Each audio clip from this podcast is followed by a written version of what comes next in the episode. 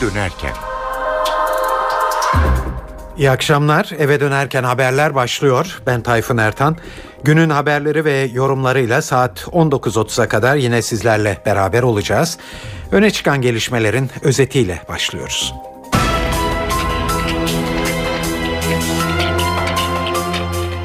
Türkiye'nin batısı ve özellikle Ege bölgesi şiddetli lodos fırtınasının etkisi altında. Lodos hızla iç bölgelere doğru kayarken arkasından Karayel geliyor. Karayel cumartesi akşam saatlerinden itibaren Balkanlar üzerinden kar getirecek. Galatasaray ve Fenerbahçe'nin çeyrek final rakipleri belli oldu. Galatasaray Şampiyonlar Ligi'nde yarı finale yükselebilmek için Real Madrid ile karşılaşacak. Fenerbahçe'nin UEFA Avrupa Ligi'ndeki rakibi ise İtalya'dan Lazio. Anayasa Mahkemesi Başkanı Haşim Kılıç yeni anayasa ile ilgili olarak dikkatleri çeken bir açıklama yaptı. Kılıç yeni anayasa hazırlanmadan önce terör sorununa çözüm bulunmalı dedi. Güce dayalı yapılacak anayasal düzenlemeler sorunları büyütmekten başka sonuç doğurmaz diye konuştu. Avrupa Birliği'nde Suriyeli muhaliflere silah gönderilmesi yönünde eğilim beliriyor. Öneri İngiltere ve Fransa'dan geldi. Almanya önerinin değerlendirileceğini açıkladı. Fikre Türkiye'de destek veriyor. Ve Dünya Sağlık Örgütü 2012 Avrupa Sağlık Raporu'nu yayınladı. Rapordaki saptamaya göre Türkiye'de alkol alanların sayısı son 30 yılda %17, sigara içenlerin sayısı ise son 10 yılda %20 azaldı.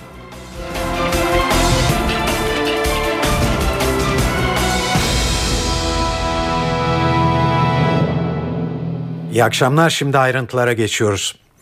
Ege bölgesi şiddetli lodos fırtınasının etkisi altında. Fırtınanın etkili olduğu Konya'da da bir fuar çadırı düştü. 25 kişi yaralandı. Kırıkkale'de Adliye Sarayı'nın çatısı uçtu. Ankara'da elektrik direkleri devrildi. Muğla'da hızı saatte 70 kilometreyi bulan Lodos sahil kesimini vurdu. Aydın'da kıyıya dev dalgalar çıktı. İş yerleri su altında kaldı. Şimdi Lodos'un kuvvetli olduğu Ege bölgesine gidelim ve son durumu NTV İzmir temsilcisi Meri Ak'tan öğrenelim.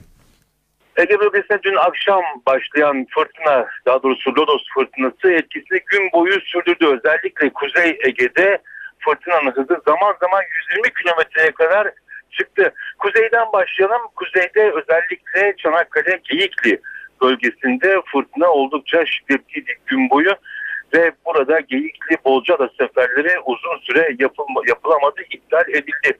Geyikli'nin yanı sıra İzmir'in kuzey ilçeleri ki Ali Ağa başta olmak üzere Bergama Dikili ve Foça e, ile Ege Denizi'nde zaman zaman hızlı 110-120 kilometreyi bulan Lodos fırtınası yaşandı ancak bu fırtına yön olarak İstanbul Boğazı'na yöneldi ve akşam saatlerine doğru da yavaş yavaş bölgeyi terk etmeye başladı. Güneye inersek özellikle Muğla hassas bir bölgede çünkü Muğla Valiliği dün akşam saatlerinde yayınladığı bir genelgeyle e, olumsuz hava koşulları nedeniyle kentteki ilk orta ve lise dereceli okullarda eğitime bir gün süreli ara verdiğini açıklamıştı. Aynı zamanda Muğla Valiliği kamuda çalışan engelli ve hamilelerin de bir gün idari izinli sayılacağını açıklamıştı. İşte bu e, açıklamalar ki bu genelge gözlerin bir anda Muğla'ya çevrilmesine neden oldu. Muğla'da e, bugün e, şiddetli yağış ve fırtına bekleniyordu ki öğle saatlerinde yağış başladı. Özellikle kıyı kesiminde bir fırtına bekleniyordu. Ancak kıyı kesimi bugünü oldukça sakin geçirdi. Dün geceden sonraki dün gece çok yoğun bir fırtına ve yağış vardı.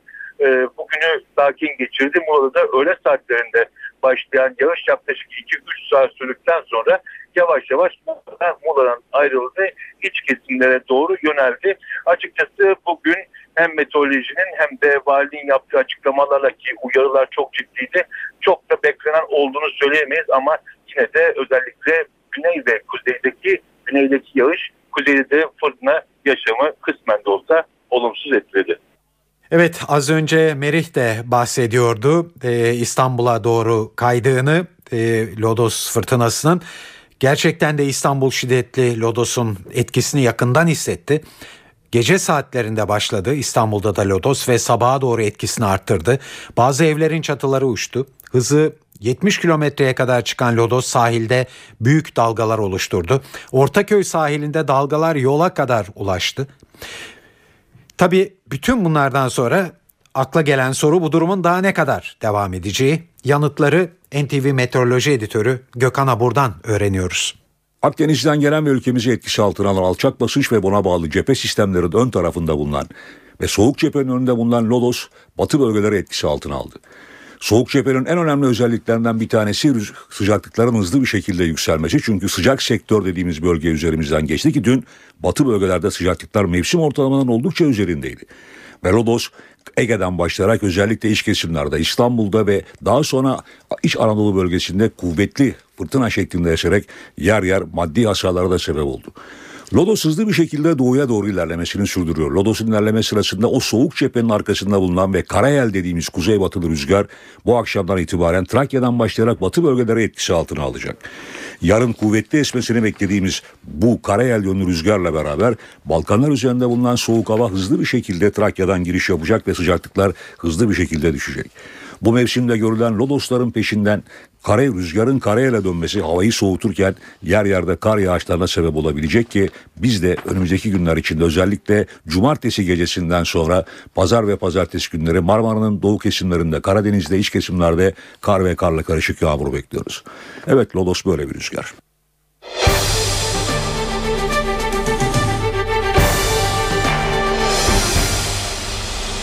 Avrupa futbol arenasında mücadele eden iki Türk takımı Galatasaray ve Fenerbahçe'nin çeyrek final rakipleri belli oldu. Galatasaray Şampiyonlar Ligi'nde yarı finale yükselebilmek için Real Madrid ile karşılaşacak. Fenerbahçe ise UEFA Avrupa Ligi çeyrek final karşılaşmasında İtalyan ekibi Lazio ile oynayacak. Galatasaray ile başlayalım. Şampiyonlar Ligi kupasının en büyük favorilerinden Real Madrid ile eşleşti Galatasaray. Real Madrid, Borussia Dortmund, Manchester City ve Ajax'ın bulunduğu ölüm grubundan ikinci sırada çıkmış, son turda da Manchester United'la karşılaşmıştı. İngiliz ekibiyle ilk maçta kendi evinde 1-1 berabere kalan Real Madrid rakibini deplasmanda 2-1 yenerek tur atlamıştı. Galatasaray ile Real Madrid 2000-2001 sezonunda yine Devler Ligi'nde çeyrek finalde karşılaşmıştı. İlk maçı İstanbul'da 3-2 kazanmıştı Galatasaray ama Madrid'de rakibine 3-0 yenilerek elenmişti. Galatasaray Avrupa'nın bir, bu bir numaralı kupasını 10. kez kazanmak isteyen rakibi karşısında ilk maçı 3 Nisan'da Santiago Bernabéu'da oynayacak. Rövanş ise 9 Nisan'da İstanbul'da. Galatasaray Başkanı Ünal Aysal kura çekiminden sonra önceki yıllarda rakiplerini iki kez yendiklerini hatırlattı ve endişelenmeye gerek yok dedi. Real Madrid Avrupa'nın en iyi takımlarından bir tanesi. Ee, gayet tabii çok çok zor bir rakip ama Galatasaray için daha evvel de söylemiştik. Zor diye bir şey yok. Zoru yapmak zorunda. Ee, zoru da geçiştirmek zorundayız. Bir, bir söylemek gerekirse. Ee, ama en azından şunun için memnunum. Ee, Türkiye'de spor severler Real Madrid gibi büyük bir takımı Galatasaray sayesinde izleyecekler. Ee, biz de e, elimizden geleni yapacağız. Zaten Madrid'i hatırlarsınız e, senelerce önce e, zaten bir onlara karşı başarılarımız da vardı. E, bizim için de iyi bir tecrübe olacak. E, fazla da e, endişelenmemek gerekir diye düşünüyorum. Ben oyuncularımıza güveniyorum. Teknik ekibimize de güveniyorum. Bunu her zaman söyledim. E, en iyisini yapmak zorundayız. E, hepimiz e, bir e, olup e, tek yürekle bu mücadeleden muhakkak ki en iyi şekilde çıkmanın yolunu arayacağız. Galatasaray'ın ikinci başkanı Ali Dürüst de Real Madrid eşleşmesini NTV Spor'a değerlendirdi. Dürüst, güzel ilişkilerinin olduğu Real Madrid'i daha önce yenerek süper kaza, süper kupa kazanmış olduklarını hatırlattı. Şimdi 8 tane 8'e kaldığınız vakit bu bütün takımlar güçlü. Ama tabii Real Madrid e, e, bunların daha e, üzerinde güçlü bir takım. Ve ancak siz bir şey hedefliyorsanız zaten bu takımlarla oynayacaksınız. Onun için e, Real Madrid ilk kurada çıkmış oldu. E, inşallah geçeceğiz tabii. Süper Kupayı e, kazanmıştık e, Real Madrid'e karşı. Sonra geçen sezon başında güzel bir hazırlık maçı geçti. E, güzel ilişkilerimiz var. E, her şeyden önce herhalde bütün e, futbol kamuoyunun e, büyük bir keyifle izleyeceği bir maç olacak. Onun için e, takımımız da elinden geleni yapacaktır. Bundan kimsenin şüphesi olmaz. Evet az önce de söyledik. Fenerbahçe UEFA Avrupa Ligi çeyrek final karşılaşmasında İtalyan ekibi Lazio ile karşılaşacak. Sarı lacivertler ilk maçı 4 Nisan'da Şükrü Saracoğlu stadında oynayacak. Rövanş 11 Nisan'da Roma Olimpiyat stadında. Bu eşleşmenin belki de en olumlu ayrıntısı Lazio'nun cezası nedeniyle rövanş maçında İtalyan seyircilerin tribüne alınmayacak olması. Lazio bir önceki turda Alman ekibi Stuttgart'ı her iki maçta da yenerek kupanın dışına itmişti. Roma temsilcisi Serie A'da istikrarsız bir grafik çiziyor. Bir dönem Şampiyonlar Ligi potasında olan Lazio son 8 lig maçında 5 yenilgi alarak 6. sıraya kadar geriledi. Eşleşmeyi değerlendiren Fenerbahçe Başkan Vekili Abdullah Kığılı, Lazio maçlarının denk bir mücadeleye sahne olacağı görüşünde. Kığılı bu eşleşmede taraftara da büyük görev düştüğünü söylüyor. Makul bir kura. Ee, çünkü biz bir hedef koyduk. Üç kupada da hem e, Türkiye kupasında varız. Hem Türkiye ligleri iddiamız devam ediyor. Hem de biliyorsunuz işte bu Avrupa kupasında da e, daha çok evvelden hem yönetim kurulu hem teknik kadro hem futbolcularımız Avrupa kupalarında e, finale kadar e, gitmek arzusundayız. E, 8 takım kalmış. Yani sonucunda e, baktığınız vakit hepsi dişli, güçlü takımlar. E, Lazio'nun çıkması Fenerbahçe'den çok üstün bir takım değil. Kabul etmek gerekir ki. Ama bizim en büyük sorunumuz yurt, e, bu dışarıdaki Avrupa takımları değil. Maalesef bizim en büyük sorunumuz e, küçük bir azınlık taraftar grubumuzun her maçımızda Avrupa maçlarında çıkartmış olduğu e, sıkıntılı durumlar. Çünkü artık UEFA öyle bir şey ki Fenerbahçe'yi e, iki yıl boyunca denetim ve gözetim altına almış durumda. E, son maçlarımızı görüyorsunuz. İşte dün gece de oynadık. Yine seyircisiz oynuyoruz. Bu bizim için çok ama çok büyük bir dezavantaj. Çünkü seyircisiz oynamak hele hele bir Avrupa Kupası maçında e, fevkalade eksiği düşürüyor. Fenerbahçe'nin Hollandalı yıldızı Dirk Kuyt Avrupa Ligi'nde son 8'de olan her takımın çok güçlü bir ekip olacağına vurgu yaptı ve turu geçmek için ellerinden geleni yapacaklarını söyledi. Kuradan dolayı çok heyecanlıyız. Avrupa Ligi çeyrek finalinde çok iyi takımlar var. Lazio da çok iyi bir takım. Onlara karşı oynamayı dört gözle bekliyoruz. Bence şansımız var. Çok özel bir gece olacak. Son iki iç saha maçımızı taraftarımız olmadan oynamak bizim için çok zordu. Onlarla birlikte Avrupa'da daha iyi olacağız. Seyircimiz için de çok iyi bir gece olacak. Umarım ilk maçta iyi bir sonuç alarak Roma'da da yarı finale çıkacağız. Ne olursa olsun seyirci olmadan oynayacağımız her maç çok kötü. Bu kez de bizim taraftarımız Roma'ya gidemeyecek. Şu an düşünmemiz gereken şey bu değil. Yarı finale çıkmak için her şeyi yapmalıyız. Chelsea gibi, Tottenham gibi takımlar vardı. O iki takımı değil, Lazio'yu çektik. Sonuçta çeyrek finaldeki her takım çok iyi. Takımımızdaki tüm oyuncular çok heyecanlı.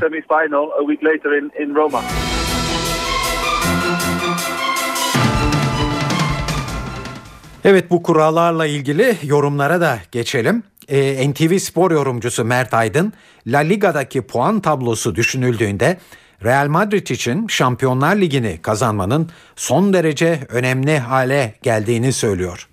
Yani çıktı. çıkmasın dedik çıktı. Önce onu söyleyelim. Yani e, Sayın Ünal Aysal da çıkmasın diyordu. Çıktı. E, artık çıktıktan sonra ağıt yakmanın çok fazla bir anlamı yok. Çıkıp oynayacak Galatasaray. Geçmişte yenmişliği var. Yenerek Süper Kupa kazanmışlığı var.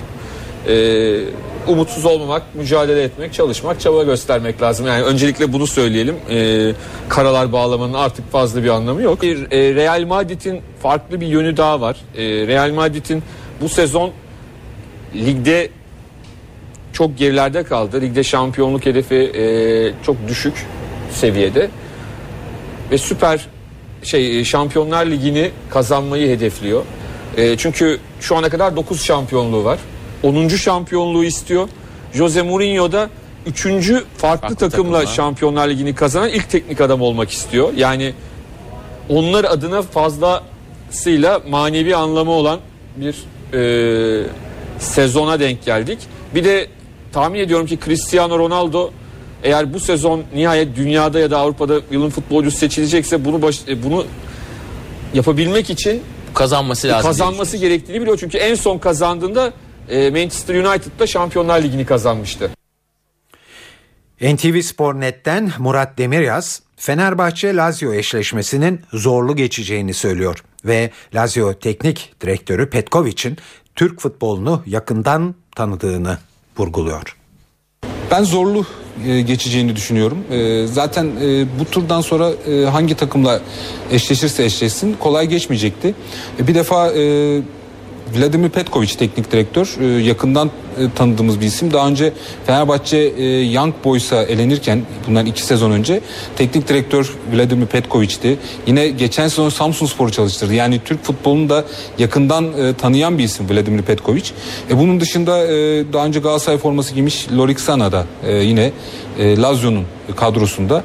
Ayrıca şu anda UEFA Avrupa Ligi'nin en golcü ismi Libor Kozak 8 golle kupanın en golcü ismi yine Lazio forması giyiyor ve kendisi e, bir Çek futbolcu. Yani hani bir tur önce Fenerbahçe bir Çek takımını elemişti ama yine karşımızda e, bir İtalyan takım olmasına rağmen e, önemli bir Çek futbolcu da yer alacak. 8 gol gerçekten çok önemli şu ana kadarki işte performansı. keklik değil bu maç yani. Kesinlikle. Evet. E, Kloze'nin e, sakatlığı var. Miroslav Kloze e, ünlü futbolcu e, Lazio forması giyiyor ama sakatlığı var oynayamayacak. E, yine ünlü isimlerden Zarate e, kadro dışı bırakılmıştı. Oynamıyor. E, hani bunlar bir e, avantaj sayılabilir mi derseniz e, belki küçük bir avantaj olabilir. Yani bu isimlerde olsaydı belki Lazio daha güçlü olacaktı ama şu andaki haliyle bile e, Lazio e, çok ciddiye alınması gereken tehlikeli bir rakip. Eşleşmeler daha şimdiden İspanyol ve İtalyan basının internet sitelerinde ayrıntılı bir şekilde ele alınıyor. İspanyol Marka gazetesi Real Madrid'in yardımcı antrenörü Karanka'nın Galatasaray'ı kolay bir rakip olarak görürsek büyük bir yanılgıya düşmüş oluruz şeklindeki açıklamasına yer veriyor. Gazete ayrıca Galatasaray'ı okuyucularına tanıttığı sayfada kutsanmış Türk cehennemi ifadesini kullanıyor. Saat 18.22 NTV Radyo'da eve dönerken haberler devam ediyor. Anayasa Mahkemesi Başkanı Haşim Kılıç yeni anayasa hazırlama çalışmaları sürüp giderken tam da bu konuda dikkatleri çeken bir açıklama yaptı. Kılıç yeni anayasa hazırlanmadan önce terör sorununa çözüm bulunmalı dedi. Kayseri'de konuşan Kılıç, öncelikle barış ikliminin oluşturulması gerektiğine işaret etti. Güce dayalı yapılacak anayasal düzenlemeler ben yaptım oldu anayasası olur. Bu yaklaşım toplum barışının en büyük tehdidi olmak yanında sorunları büyütmekten başka sonuç doğurmaz diye konuştu.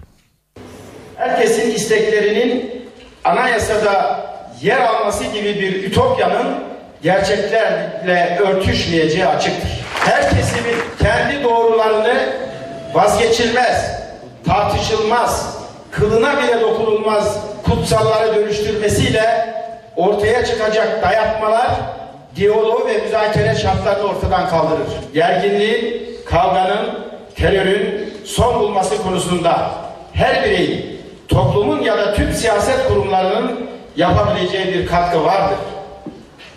Bu olumsuz iklimden herkes şikayetçi görünüyor. Ancak çözüm için kimse öneride bulunmuyor. Elini taşın altına sokanlar ise ihanetle suçlanıyor. Barış için gerekli olan iklimi oluşturmadan güce dayalı yapılacak anayasal düzenlemeler ben yaptım anayasası olur. Bu yaklaşım toplum barışının en büyük tehdidi olmak yanında sorunları büyütmekten başka sonuç doğurmaz. İmralı müzakere sürecinde kritik tarih yaklaşıyor. 21 Mart Nemruz'a bir hafta bile yok. O tarihte Abdullah Öcalan'ın PKK adına bir eylemsizlik kararını açıklaması bekleniyor. Ama bundan önce de daha önce göndermiş olduğu mektuplara verilen yanıtların bir heyet tarafından İmralı'ya götürülmesi gerekiyor. Şu anda bu ziyaretin ne zaman yapılacağı ve yine kimin gideceği konuşulmakta. Adalet Bakanı Sadullah Ergin, İmralı'ya gidecek üçüncü heyetin gecikmeyeceğini düşünüyorum diye konuştu ve heyetin önümüzdeki haftaya adaya gidebileceğini söyledi. Ergin, heyette yer alacak isimler konusunda ise titiz davrandıklarını ve sürece katkı verebilecek isimlerin tercih edileceğini söyledi. Gazi Üniversitesi öğretim üyesi ve Hürriyet yazarı Hüseyin Yayman bu konuları şöyle değerlendiriyor. 21 Mart Perşembe günü burada çok az bir zaman kaldı. 5-6 gün kaldı bugün ayın 15'i.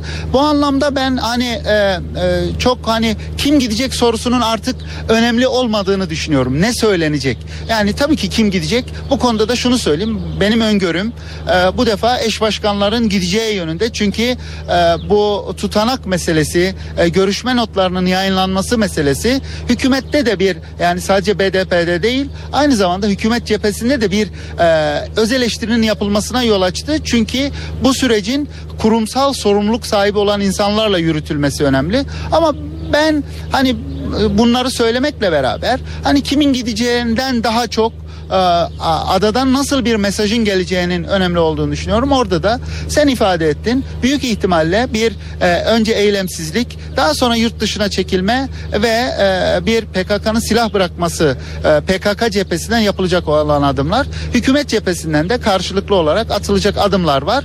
Bunlar da bir parça sürecin işlemesine, takvimin ilerlemesine bağlı olarak atılacak ama sonuç itibariyle gerçekten 3 ay öncesine göre bir bahar havası esiyor. Herkes toplumda 7'den 70'e herkes çözümün olmasını istiyor. Bu anlamsızlıkların, irrasyonel siyasetin son bulması gerekiyor. Temenni ederiz bu gerçekleşir. Dışişleri Bakanı Ahmet Davutoğlu bugün Diyarbakır'daydı. Coşkuyla karşılandı ve Dicle Üniversitesi'nde bir konuşma yaptı. Bu konuşmasında beraberlik mesajı verdi. Ya birlik beraberlik içinde yolumuza devam ederiz ya da bizi lime lime edip küçük parçalara ayırmaya çalışırlar dedi. Davutoğlu'nun ziyaretinde son durağı Büyükşehir Belediye Başkanlığı'ydı. Burada BDP'li belediye başkanı Osman Baydemir'le kısa bir görüşme yaptı. Baydemir ve Davutoğlu ortak açıklamayla yine birlik mesajları verdiler. Umuyor ve diyorum ki yakın gelecekte el birliğiyle, yürek birliğiyle, ortak akılla, ortak vicdanla inşa edeceğimiz, inşasına başlanılan barış süreci nihai ve kalıcı bir barışa vesile olur. Ve bu kent daha nice 8 bin yıllar medeniyetlere, insanlığa, insanlarımıza ev sahipliği yapar. Gelişinizi bu manada çok değerli buluyoruz. Kentimiz Diyarbakır açısından, ülkemiz açısından, kardeşlik hukukunun inşası aslında çok değerli buluyoruz. Selam verdiğimiz her anda aslında sadece karşınızdakilere bir merhaba demiş olmuyoruz. Doğaya, insanlara, herkese barış ve huzur diye dua etmiş oluyoruz. Onun için selam ibadettir. Onun için selam barıştır. Selam veren herkes karşı tarafa aynı zamanda ve aleyküm selam derken, selamı alırken de ben senden eminim, sen de benden emin ol demiş olur. Hükümetimizin bu konuda son derece güçlü bir iradesi var. Sayın Başbakanımızın 2005 Diyarbakır konuşmasıyla başlayan süreçte e, bütün e, bu e, bölgeye, Diyarbakır'a ve bütün Türkiye, hatta bütün insanlara verdiği mesajlar, özgürlük mesajı, hak ve özgürlükler, temel haklar, demokrasi mesajı o gün olduğu gibi bugün de taptazedir. Bu süreç yine Sayın Başbakanımızın güçlü iradesiyle bütün hükümetimizin benimsediği bir süreçtir. Evet çözüm süreci devam ederken 8 kamu görevlisine serbest bırakılması önemli bir aşama oldu hiç kuşkusuz. Ancak PKK'nın elinde bulunan iki korucu Sadi Özatak ve Esat Faruk'tan hala bir haber yok. Bingöl'de bir basın toplantısı düzenleyen Köy Korucuları ve Şehit Aileleri Federasyonu bu iki korucunun da serbest bırakılmasını istediler. Kamu görevlerinin serbest bırakıldığı bir ortamda örgütün elinde bulunan korucularımızın serbest bırakılmaması başta aileleri olmak üzere hepimizi derinden yaralamıştır. Dün korucularımızı dört gözle bekleyen ailelerinin bütün hayalleri yıkılmıştır. Başta korucularımızın aileleri olmak üzere 70 bin korucu camiasının ve onların ailelerin gözü kulağı Sayın Bakanımızın yapacağı açıklamadadır. Eğer yaşıyorlarsa da derhal bırakılmalarını bekliyoruz. Hakkari Koy Köy Korucuları Derneği Başkanı Sadi Özatak 20 Ağustos 2012'de PKK tarafından kaçırılmıştı. Özatak'tan yaklaşık 7 aydır haber alınamıyor. Benzer şekilde Hakkari'de korucubaşı olan Esat Faruk ise 23 Temmuz 2012'de Kurban Bayramı'ndan 20 gün önce PKK tarafından kaçırılmıştı. Evet korucu yakınlarının beklentisi sürecin devam etmesi tabii. BDP cephesinden de KCK tutuklularının serbest bırakılmasına dönük bir beklenti var.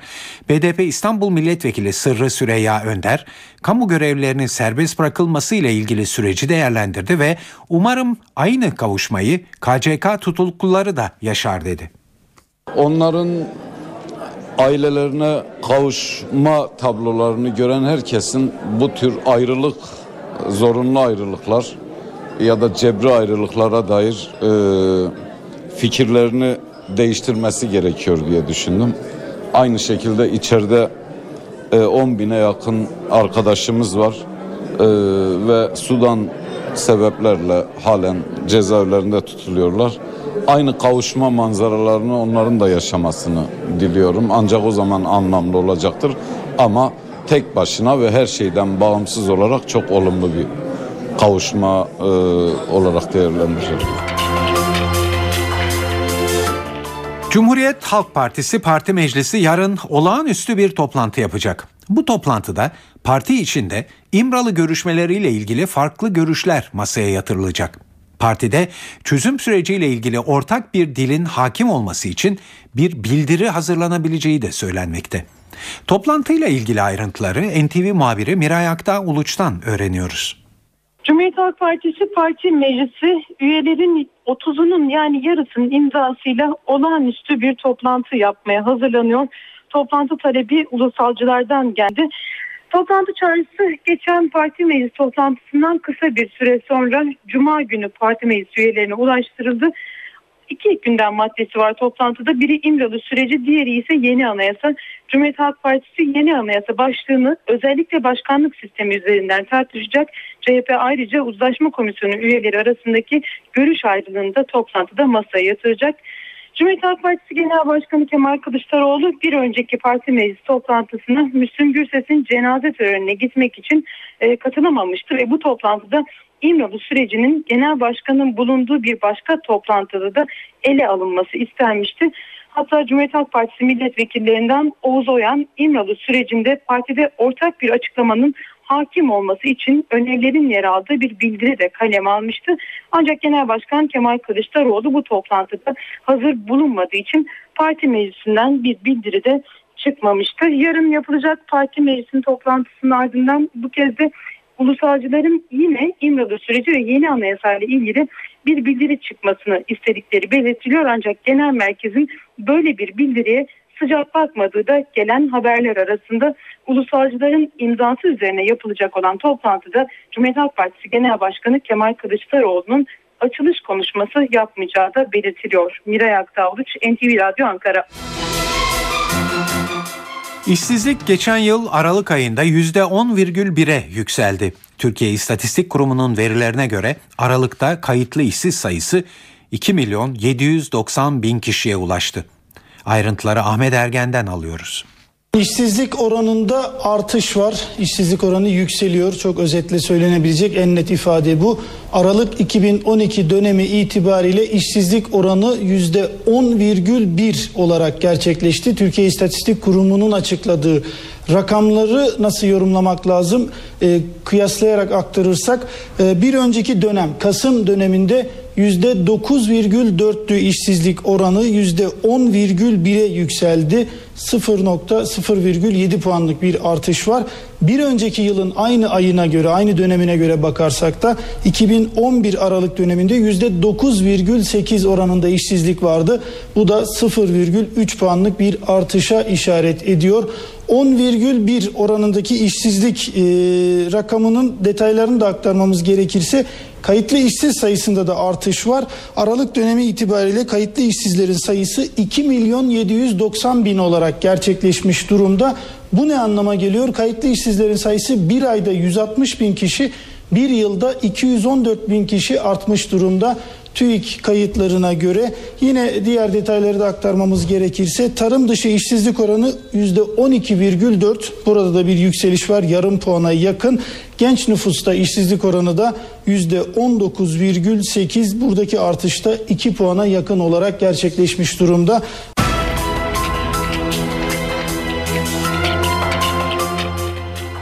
Dünyasını yakından ilgilendiren tam gün yasasında yapılması planlanan değişiklikler büyük ölçüde şekillendi. Yeni formüle göre doktorların mesai saati dışında özel hasta kabul edilebilmeleri öngörülmekte. Ayrıca devlet hastanelerinde çalışan doktorlar özel hastanelerde ameliyat yapabilecekler. Ancak bu ameliyatlar için devlete bir pay ödenecek. Sağlık Bakanı Mehmet Müezzinoğlu dün verdiği bilgilerin ardından bugün yeniden basının karşısındaydı. Müezzinoğlu değişikliğe ilişkin olarak tüm ayrıntıların Başbakan Erdoğan'ın salı günü partisinin grup toplantısında açıklanacağını söyledi. Tam günle ilgili ısrarla ilkesel duruşumuz şudur. Hocalarımız mutlaka kurumlarıyla bir arada olmalı. Hocalarımız kurumları da nasıl e, bir noktaya hoca sıfatını taşıdıkları bir noktaya geldilerse o kurumuyla birlikte geldiler. Bundan sonraki mesleki hayatlarını da kurum merkezli olarak sürdürmelerini ilkesi olarak istiyoruz. Dolayısıyla gerek izne ayrılan hocalarımız gerekse bu uygulama dolayısıyla e, hastanelerden ayrılmış olan hocalarımızın bir defa önce bundan sonraki süreçte arzumuz kendi kurumlarında mesleki hayatlarını devam ettirmelerini istiyoruz.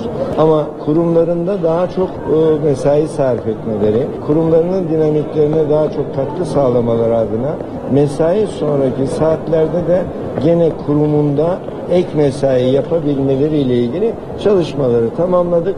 Bunu Sayın Başbakanımız salı günü inşallah grupta deklare edecek. Bizim hocalarımız bir değerdir ve bu değerden gerek Türk milleti olarak ülke insanımızın tamamı istifade etmeli, gerekse uluslararası boyutta da talep olursa üniversitedeki kurumun yönetim kurulunun izniyle gerek yurt içi kurumlarda belirli zamanlı çalışmalarına izin verilebilir. Bu tamamen kurumun yönetim kurulu üniversite kurulları e, üniversitelerimizin yönetim kurulları kararı ile izniyle olacak olmalı. E, bir de o kurumun dışarıda olan ihtiyacı olan hocalarımızla da yine sözleşme yapabilmeli.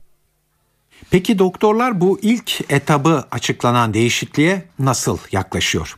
İlk işaretler olumsuz yönde diyebiliriz. İstanbul Tabip Odası Başkanı Profesör Taner Gören bu değişiklikle doktorlara fazladan yük bineceği görüşünde. Bizi bu tatmin etmez. Çünkü sonuçta halkın cebinden çıkacak paralarla e, düşünün saat işte 8'den 17'ye kadar bir doktor, bir öğretim üyesi çalışacak. Ondan sonra da 17'den sonra da ayrıca bir daha çalışacak. 8 saatlik çalışma hakkı nerede kaldı? Öğretim üyesinin bilimsel çalışmalarını ne zaman yapacağını düşünebiliyor musunuz böyle bir çalışma sisteminde? Sırada bugün para ve sermaye piyasalarındaki gelişmeler var. Ayrıntıları CNBC'den Benel Hızarcı'dan alıyoruz. Haftanın son işlem gününü geride bıraktık. Piyasalarda pozitif başladı gün ve pozitif sona erdi. Sabah baktığımızda özellikle Amerika'dan gelen olumlu ekonomik verilerle dünya borsalarının güne yükselişlerle başladığını izlemiştik. Dün Avrupa borsaları 4,5 yılın zirvesine çıkmıştı. Amerika'da rekorlar sürmüştü. Bu sabah da onun olumlu etkisiyle Asya'daki yükselişi ve Euro'daki toparlanmayı takip ederek güne başladık. Gün içerisinde bu olumlu havanın sürdüğünü söyleyelim. Hemen hemen e, hiç bozulmadı gelen e, birkaç e, ABD datası, ekonomik datası da bu olumlu havayı destekledi. E, iki gündür İMKB'de bir düşüş e, izliyorduk. Bir soluklanma süreci olarak e, nitelendiriliyordu piyasa uzmanları tarafından. Bugün %1,38'lik değer artışıyla haftanın tamamlandığını görüyoruz. Böylece son iki gündeki kayıplar e, hemen hemen geri alındı diyebiliriz. Endeks 83.115 puandan bugünü tamamladı. E, günün en dikkat çeken e, cephesi piyasalarda belki de faiz tarafıydı. Gösterge bileşik faizde yükselişin sürdüğünü izledik. Gelişmekte olan piyasalardan çıkışın yanı sıra hazinenin gelecek hafta gerçekleştireceği ihalelerin baskısıyla faiz yükseldi. E, dolar TL dar bantta kaldı. Euro dolar paritesindeki yükselişle geriledi. 1.80'in altına indi. Eurodaki toparlanma pariteyi 1.31 seviyesine yaklaştırırken içeride dolar Türk lirası da günü 1.80-55 seviyesinden tamamladı. Gösterge bileşik faizde ise günün kapanışı %5,93'ten oldu.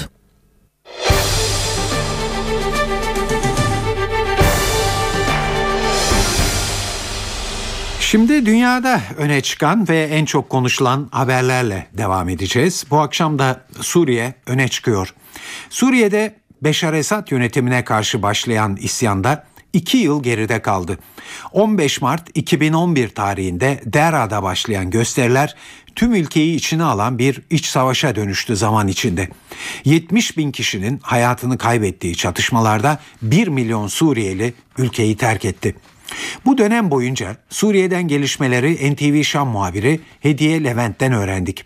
Şimdi yine öyle yapıyoruz ve iki yıldan sonra Suriye'de gelinen noktayı Hediye'den dinliyoruz.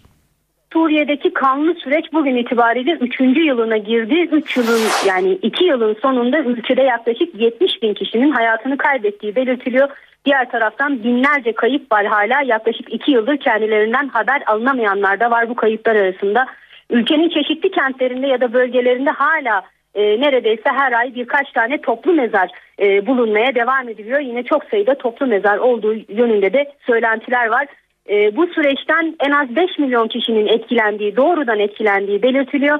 E, 1 milyona yakın Suriyeli e, çeşitli ülkelere göç etti. Bunların bir kısmı kamplarda yaşıyor, bir kısmı ise kendi maddi imkanlarıyla diğer ülkelerde. Ancak ülke içinde de en az 3 milyon kişinin yer değiştirdiği belirtiliyor ki bu e, ülke içinde göç edenlerin aynı zamanda yurt dışına da gidenlerin bir kısmı e, evlerini neredeyse pijamalarıyla terk etti diyebiliriz. Hemen hemen her şeye ihtiyaçları olduğu da e, açık bir gerçek.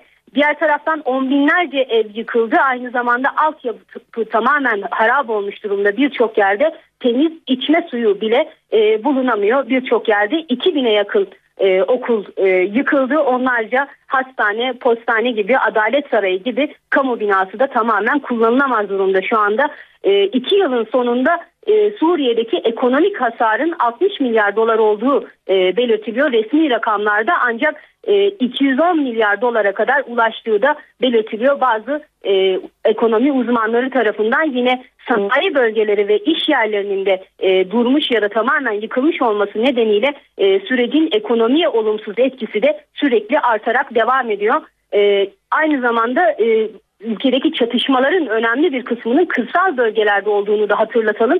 Bu bölgelerde tarımsal üretim yapılamıyor iki yıldır ve bu yılda e, önemli bir kısmında yine ekme işlemi, üretim işlemi gerçekleşemeyecek. Bu durumda e, ülke ekonomisine doğrudan zarar vermeye devam edecek gibi görünüyor. Son bir not daha ekleyelim ülkedeki çatışmalardan ve şiddetten ülkenin hafızası tarihi de e, doğrudan etkilendi. Hepimizin hatırlayacağı gibi Halep'teki yüzlerce yıllık çarşı ve cami de e, yanmıştı. Hatırlıyoruz bunları. E, yine ülkenin birçok yerindeki müzelerin ve tarihi eserlerinde yağmalandığı ya da tamamen yıkıldığı yönünde de bilgiler var.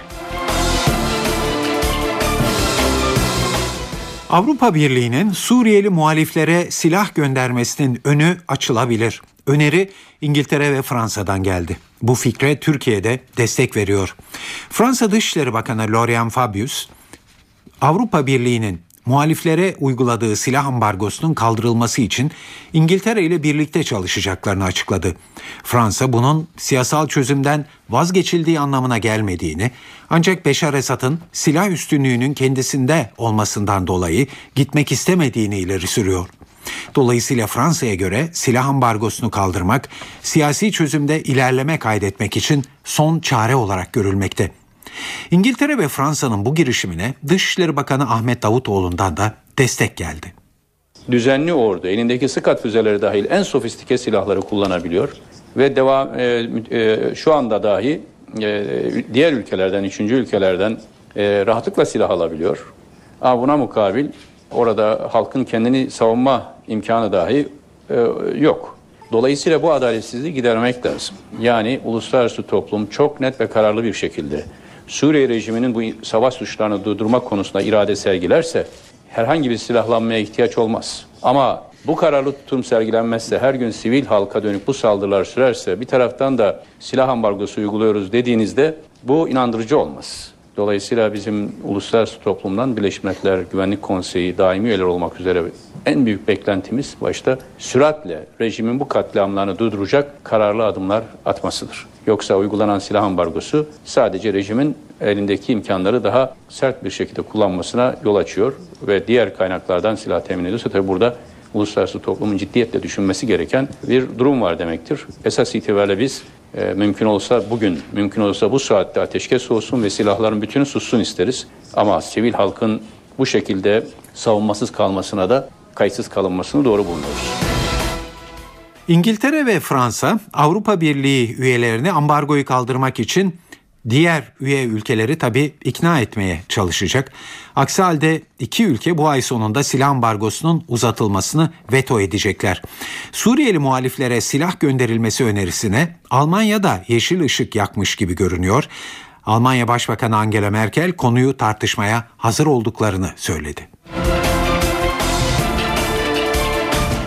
Amerika Birleşik Devletleri Başkanı Barack Obama, İran'ın nükleer silah geliştirmesine bir yıl kaldığını ifade etti.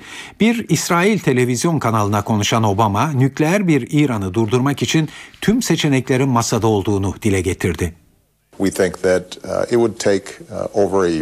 İran'ın nükleer silah geliştirmesinin bir yıla kadar süre alacağını düşünüyoruz. Bu bizim kırmızı çizgimiz. İran'ın nükleer silaha sahip olmasının sadece İsrail için değil, dünya ve Amerika'nın ulusal güvenlik çıkarları için de tehdit olduğunu düşünüyoruz. Tüm seçenekler masada dediğimde tüm seçenekler masadadır. Amerika Birleşik Devletleri'nin ciddi bir gücü var. Biz İran'ın İsrail'i tehdit edecek ve bölgede silahlanma yarışı başlatacak nükleer silahı edinmediğinden emin olmak istiyoruz.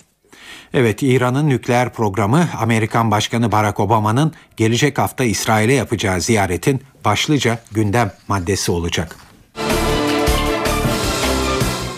Sırada yurt genelinde hava durumu var. Ee, önümüzdeki günler için tahminleri NTV Meteoroloji Editörü Gökhan Abur'dan alıyoruz.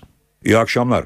Batı ve iç kesimlerde fırtına şeklinde esen lodos bu gece karaya dönecek ve sert esecek karayel sıcaklıkları Trakya'dan başlayarak yeniden azaltacak.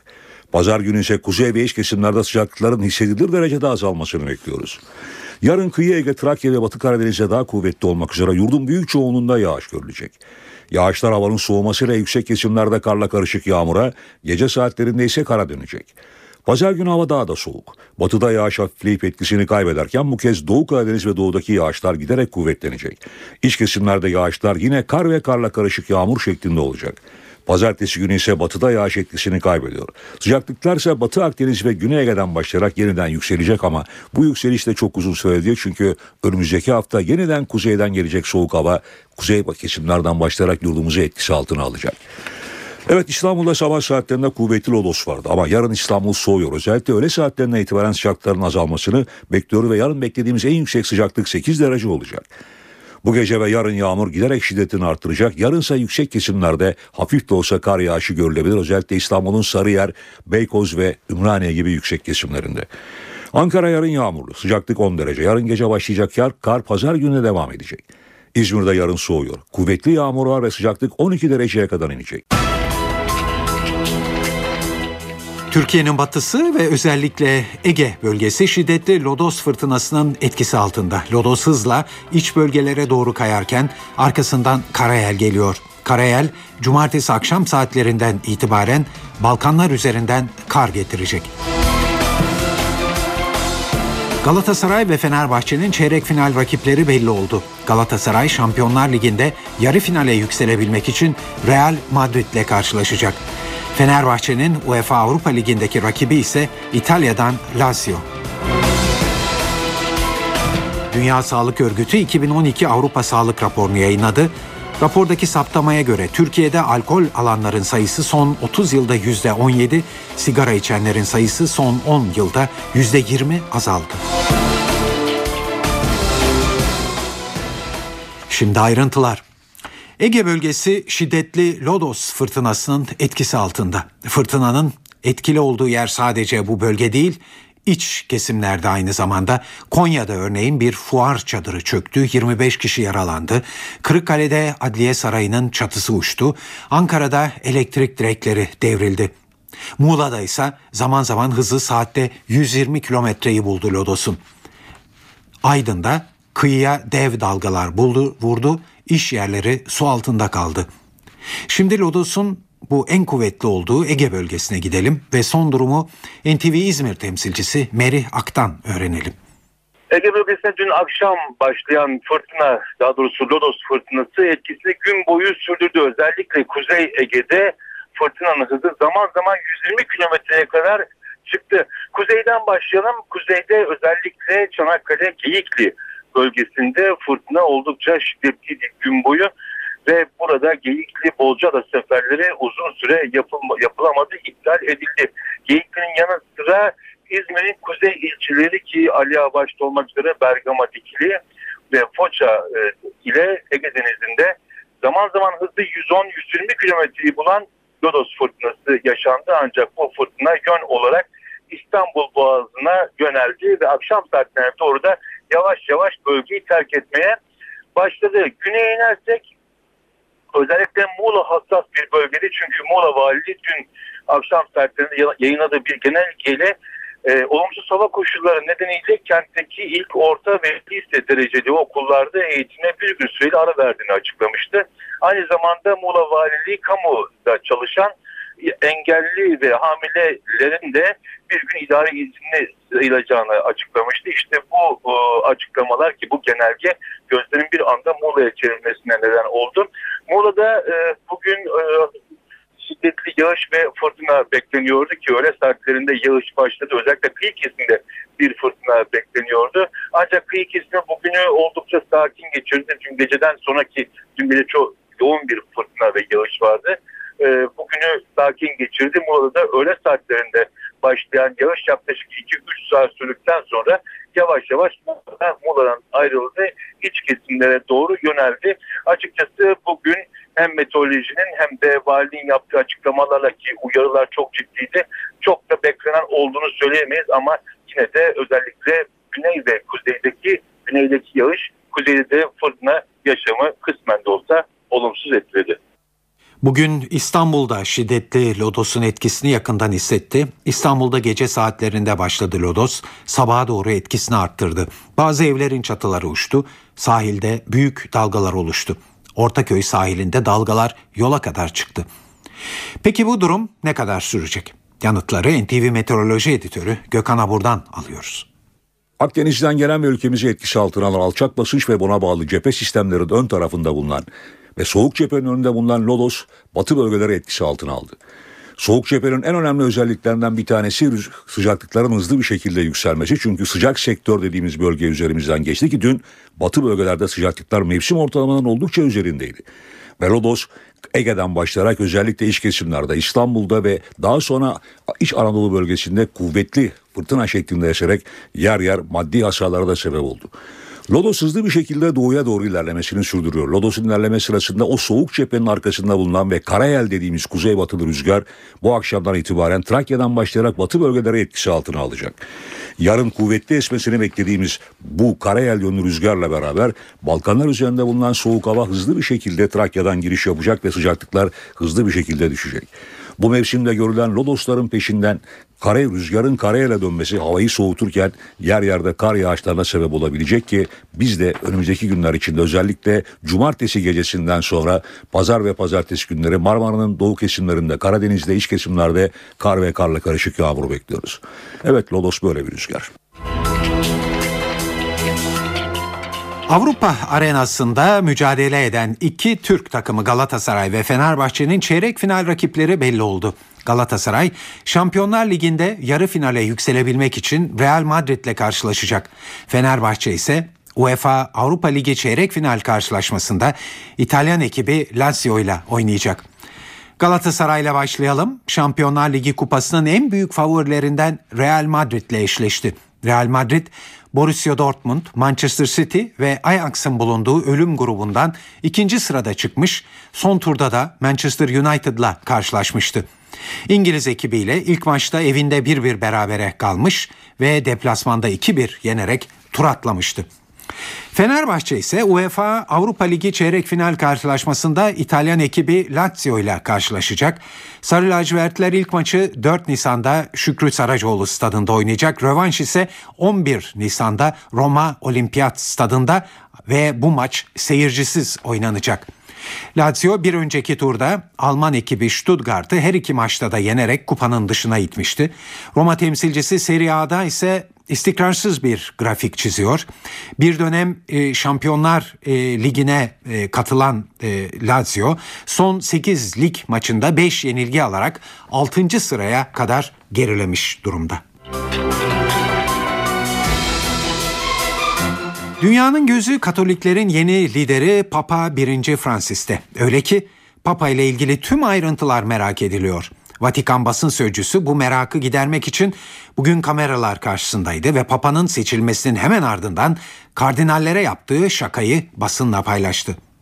La benedizione alla Oylamanın ardından Papa diğer kardinallerle keyifli bir akşam yemeği yedi. Yemekte kardinallere teşekkür eden Papa, Tanrı sizi bu yaptığınızdan ötürü affetsin diyerek espri yaptı. Evet, Vatikan sözcüsü yeni papanın kendisine tahsis edilen Vatikan'ın bir numaralı aracı yerine kardinallerin kullandığı otobüsle Sistine Chapel'den ayrıldığını da anlattı.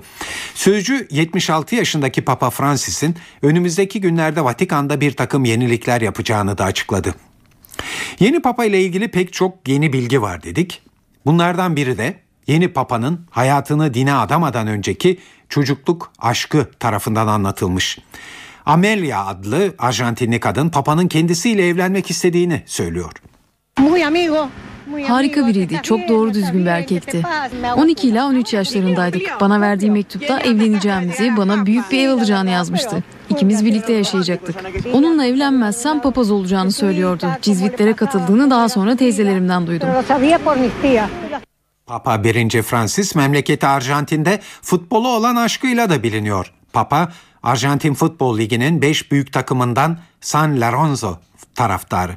Takımın stadyumuna yakın bir mahallede büyüyen Papa kulüp derneğine de üye. Dünya Sağlık Örgütü 2012 Avrupa Sağlık Raporu'nu yayınladı. Raporun Türkiye bölümünde ilginç saptamalar var. Buna göre Türkiye'de alkol alanların sayısı son 30 yılda %17, sigara içenlerin oranı ise son 10 yılda %20 azaldı. Raporda Türkiye sağlıkta son 10 yılda gerçekleştirilen iyileşmelere karşın hizmet ve altyapı açısından Avrupa ülkeleri arasında hala son sıralarda yer alıyor. Avrupa'da bin kişi başına en fazla doktorun düştüğü ülke Yunanistan, en az doktorsa Türkiye'de. Yunanistan'da bin kişiye 6,1, Türkiye'de ise 1,7 doktor düşüyor. Hemşire sayısında da not kırık. Bin kişiye düşen hemşire sayısı 16 olan İsviçre lider. Türkiye ise bin kişiye 1,6 hemşire ile son sırada. Avrupa Birliği ortalamasında bin kişiye 8 hemşire düşüyor. Rapordaki 2008 verilerine göre Avrupa genelinde tüm tüp tiplerde kanser vakalarının en az görüldüğü ülke Türkiye. Avrupa Birliği ortalamasında her 100 bin kişiden 296'sında bir kanser vakası görülüyor. Fransa en fazla kanser görülen Avrupa ülkesi. Saat 19.14 ee, eve dönerken haberlere kültür ve sanat haberleriyle devam edeceğiz. Sizlere çeşitli etkinliklerden bir derleme sunuyoruz.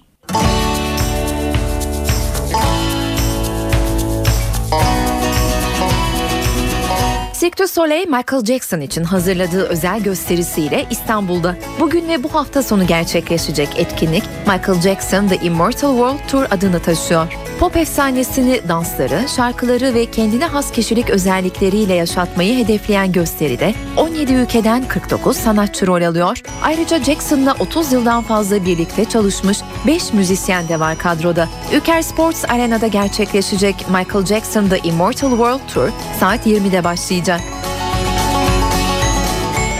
Dünyaca ünlü Kanadalı piyanist Angela Hewitt, İstanbul resitalleri kapsamında bu akşam Emirgan'daki The Sea'de konuk oluyor.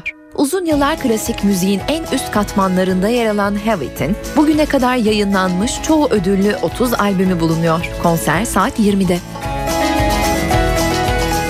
Garanti Caz Yeşili kapsamında gerçekleşen caz ağacı konserleri devam ediyor. Caz müziğinin efsanelerinin anıldığı gecede bu kez Summertime, Oh Lady Be Good ve Got Rhythm gibi besteleriyle caz tarihine damga vuran Amerikalı piyanist George Gershwin anılacak.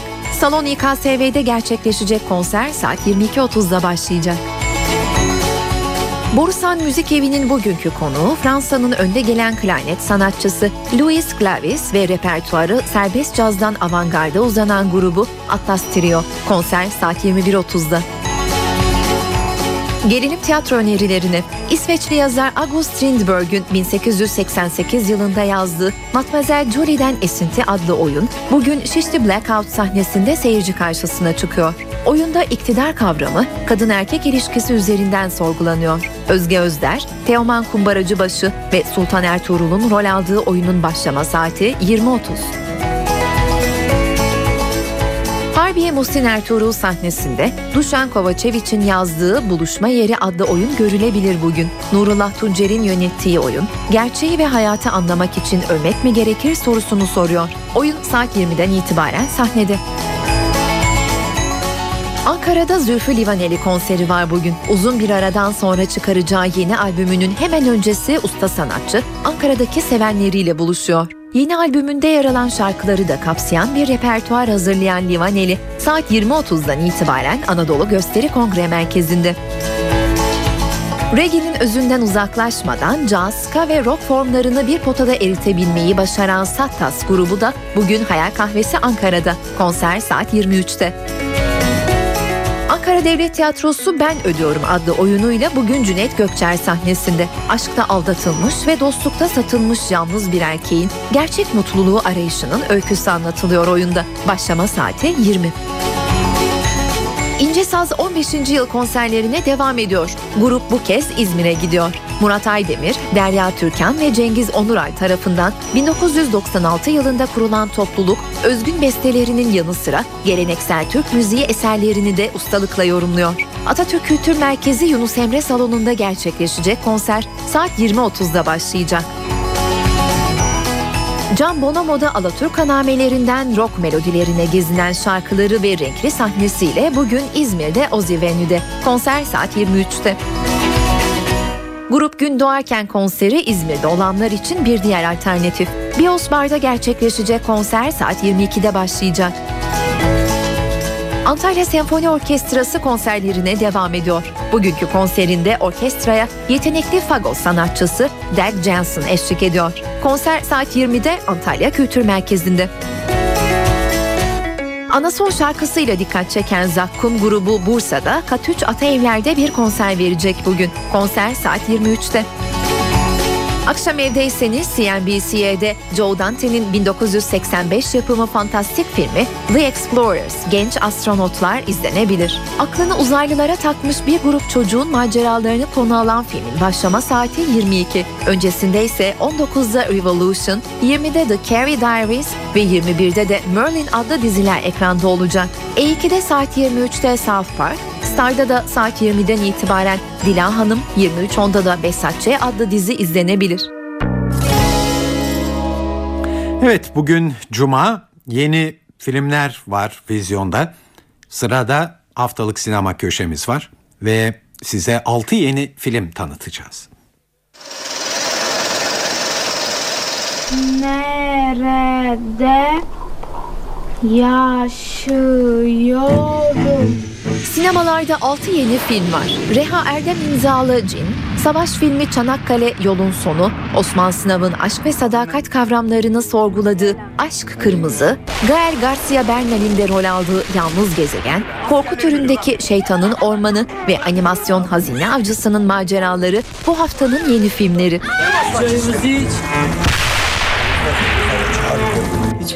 Ödüllü yönetmen Reha Erdem'in dünya premierini Berlin Film Festivali'nde yapan yeni filmi Cin haftanın öne çıkan yapımlarından biri. Film dağdan kaçan bir Kürt kızının Batı'nın rüya dünyasına yaptığı yolculuğu anlatıyor.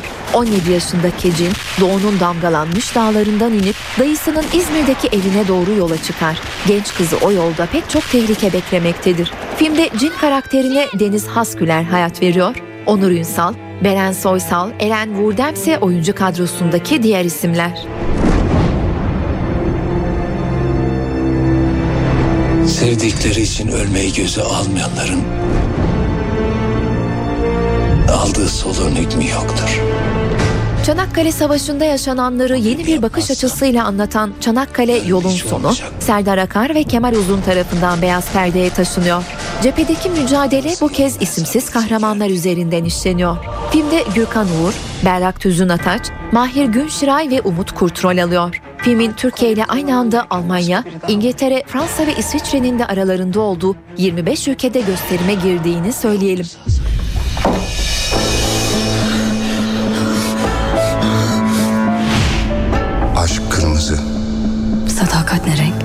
Osman Sınav'ın senaryosunu yazıp yönettiği Aşk Kırmızıysa, üç kişilik aşk olur mu sorusunu soruyor sinema severlere. Ferhat ve Zeynep evli ve mutlu bir çifttir. Bu çiftin dışarıdan mutlu görünen evliliği, hayatlarına Ferhat'ın yıllar öncesinde kalmış ilk aşkı Nazlı Gül'ün yeniden girmesiyle alt üst olacaktır. Filmde başrolleri Nurgül Yeşilçay, Ezgi Asaroğlu ve Tayanç Ayaydın paylaşıyor.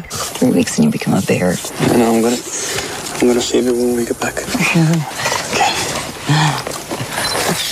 The Loneliest Planet, Türkçe vizyon adıyla Yalnız Gezegen, romantik dramla korku filminin birleşimi olan bağımsız bir yapım. Filmin konusu Gürcistan ormanlarında geçiyor.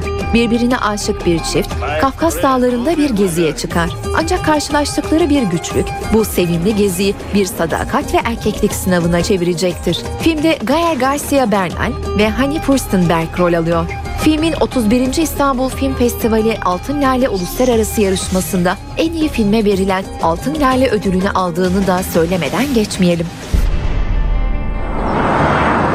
So, who's looking forward to going fishing? Seriously, Dad? Yönetmenliğini Testere serisiyle ünlenen Darren Lynn Büstman'ın üstlendiği The Barrens, Şeytanın Ormanı korku türünde. Filmin odak noktası New Jersey şeytanı. Bir aile New Jersey şeytanı efsanesinin kulaktan kulağa dolaştığı ormanda kampa gider. Söylentilere kulak asmayan aile ormanın derinliklerinde şeytanla burun buruna gelir. Başrollerde Stephen Moyer ve Mia Kirshner var. Águila 107 en camino. Estamos llegando al objetivo. Haftanın animasyonu Hazine Avcısının Maceraları. Kısa filmleriyle başarıyı yakalayan yönetmen Enrique Gatto'nun bu ilk uzun metraj çalışması eğlence dolu hikayesiyle hem çocukları hem yetişkinleri maceraya davet ediyor. Film 3D teknikleriyle çekildi.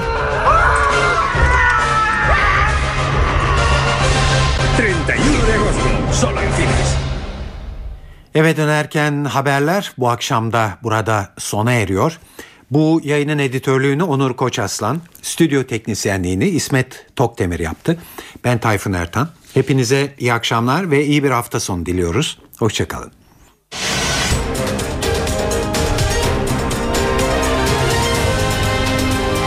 NTV Radyo, Türkiye'nin haber radyosu.